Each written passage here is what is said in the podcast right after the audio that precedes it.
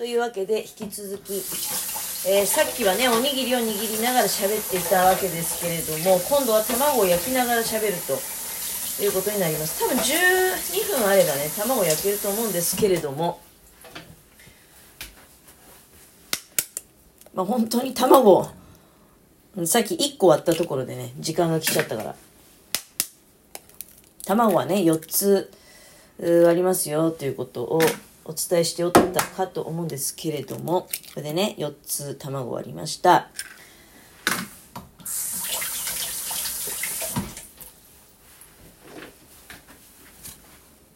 で、まあ、この卵には、あの、いつもだとね、柔らかい卵を焼き作ろうっていう感じで、あの、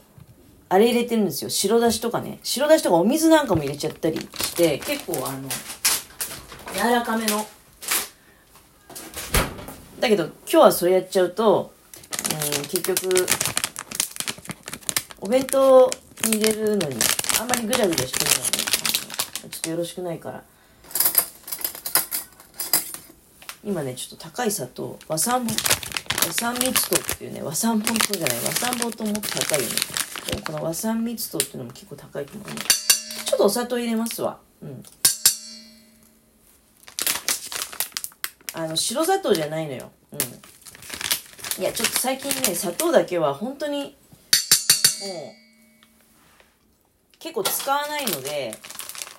あの、ちゃんとした砂糖買おうと思って、上白糖じゃなくてね、上白糖、まあ、上白糖は上白糖で別に意味がないっていうこと、まあ意味がないってことはなくて、例えば、うん、甘さをこうすっきりと出したい雑、雑味がないっていうか、なんていうのかな。そういう砂糖を使いたい時もあるけどね、グラニュー糖とか。ただ、なんていうの、お料理で、普段の料理の味付けで砂糖を使う頻度結構少ないですね。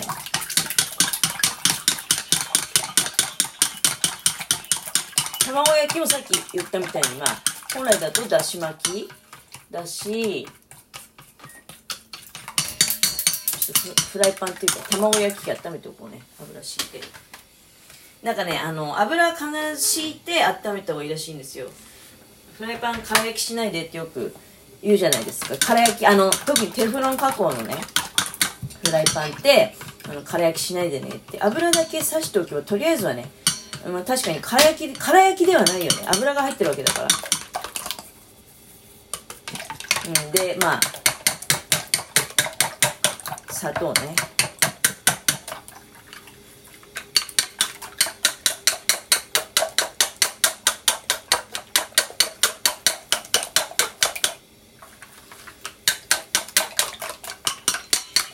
変な話ですけどなんていうの。酢の物とか作る時にあのこういうちょっといい砂糖だとちょっと甘みがなんか少ないっていうか、うん、他のいろんな味が入ってるせいかね。上白糖ってほんとダイレクトに、まあ、生成糖なわけだからそういうことでしょ？なんか甘みだけがダイレクトにあるっていう感じですよね。まあそれが多分だけどあの体に悪い 体に悪いよっていうふうに言う人とかはねうん、あの、それがだから体に悪いね、みたいな。うん、かなり 甘めの卵焼きになったけど、まあいいかいいか。いや、ほら、お塩一つとっても、まあそれこそあの、さっきね、梅干し作りましょうよって言ったけど、梅干し作る時なんかも塩は欠かせない材料だけど、まあその塩をさ、あの、本当のちゃんとした塩使ってるってあの生成塩とかじゃなくてね。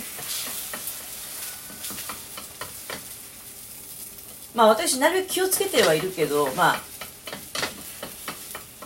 そうだね目星つけるのにさすがにさうんどうしようかな。でもそれすぐ考えるよね。まあできるだけあのなんか沖縄の塩とかねそういうの使いたいかなとはまあ思うけどね。まあ、結局その時お金かかってもいいものができたりとかあと梅干しに関しては長持ちするから長持ちするからって言ってもでも美味しくできたらさ結構ペロッと食べちゃうかもしれないですね。まあでもそれはそれでいいか。今年はその多分だけど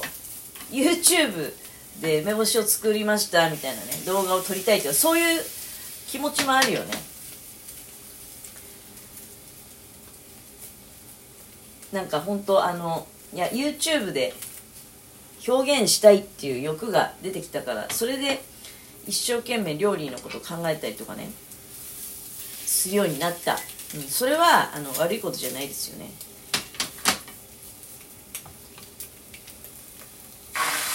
で梅干しもね作っていきたいなと思います。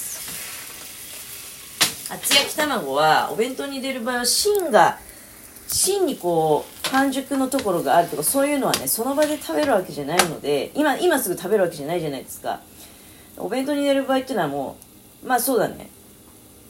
今から4時間後ぐらいに食べますからあの特に厚焼き卵を焼く時は芯がとろっとしてるとかそういうのはねあの絶対あってはならないことなので慎重に私あんまり卵の卵焼きの芯がぐじゃっとしてるの好きじゃないんですよ。半熟とかね。いつも言ってるじゃないですか。あのオムライスとかもなんか半熟とろとろみたいなのがちょっと苦手で。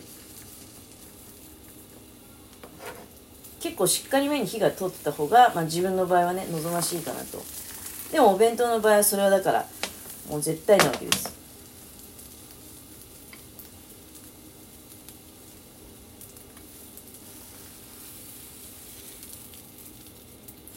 多分前回のおしゃべりであのスモークサーモンあスモークサーモンじゃないや。ノルウェーサーモンがあノルウェーサーモンが当たったとは言ってないですよね。あの魚が当たったんだけどね。なんか午前中に届くっていう連絡もらってたのに午前中に届かず、え、どうしどうしたんだろうって。でまあ魚に合うパンを買いに行こうと思ってパンを買いに行ったらまあそのパンもね、まあ、結局あれ土曜日だったからっていうのもあると思うんだけど全部売り切れててあの買い物目的の買い物ができずにね帰宅してしまったみたいなそういうおしゃべりしてたと思うんですよ。いや結局ねあのあと家に帰って結構もう夕方近くだったんですけどあの品物が届いたんですね。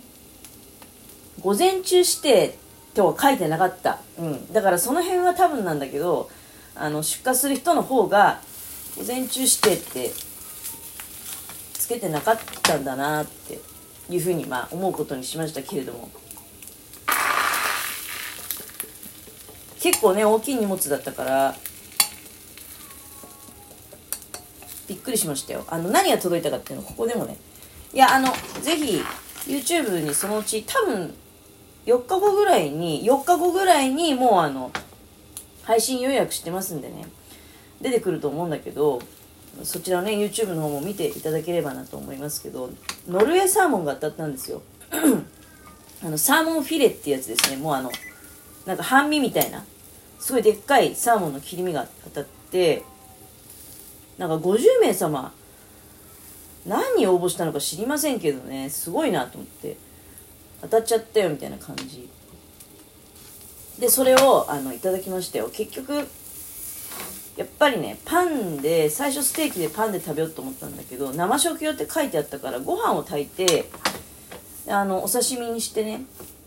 いただいて、まあ、大正解だったなって。やっぱりサーモンは刺身だよなって。そういうねあのいいサーモン、まあいいいいかどうかちょっとわかんないですけど、まあ、一応ノルウェーサーモンって結局養殖ものなんだけどあの養殖サーモンっていうのは餌がちゃんと人間が管理してる餌人工人工っていうかなんていうの？人間が作ったそういう養殖用の飼料を飼料ね。食べてるわけじゃない、うん、だからあの寄生虫の心配がないっていうのがありまして、うん、いやそれは あのノルウェーサーモンが当選したからいろいろそのノルウェーサーモンの本みたいななんかリーフレットみたいなね、うん、あったんでそれを見て勉強した部分もあるんだけどへえなるほどと思ったんだけどあのサーモンの普及してるのってやっぱり回転寿司なんだね。だから自分が子供の頃はそんなにサーモンのお刺身とかお寿司って記憶ないんですよ。もうお寿司のごちそうといえばやっぱりままずマグロ。あと子供的にはイクラうん。であとはまあカッパとかね。あのかんぴょう巻きがあればまあいいかなみたいな。分そんな世界だったと思うんですよ。あとはまあタコとかイカとかは昔からだったと思うけどサーモンっていつから食べたかなってやっぱり自分の記憶の中だと回転寿司なのかなと。私の場合は子供の頃っていうのはまああの田舎にいましたからね。回転寿司なんかもうもちろん回転寿司なんかあるわけない あるわけない環境におったから初めて食べたのっていつだったのかな？もうちょっと思い出せないぐらいだ。まあでも新潟市に小学校の時新潟市におったのでその頃かもしれない。その頃になんか花時計っていう回転寿司があったんですよね。あの東青山のところに。確かね確か東青山とか青山西今の西区の青山あたりなんですけど。あの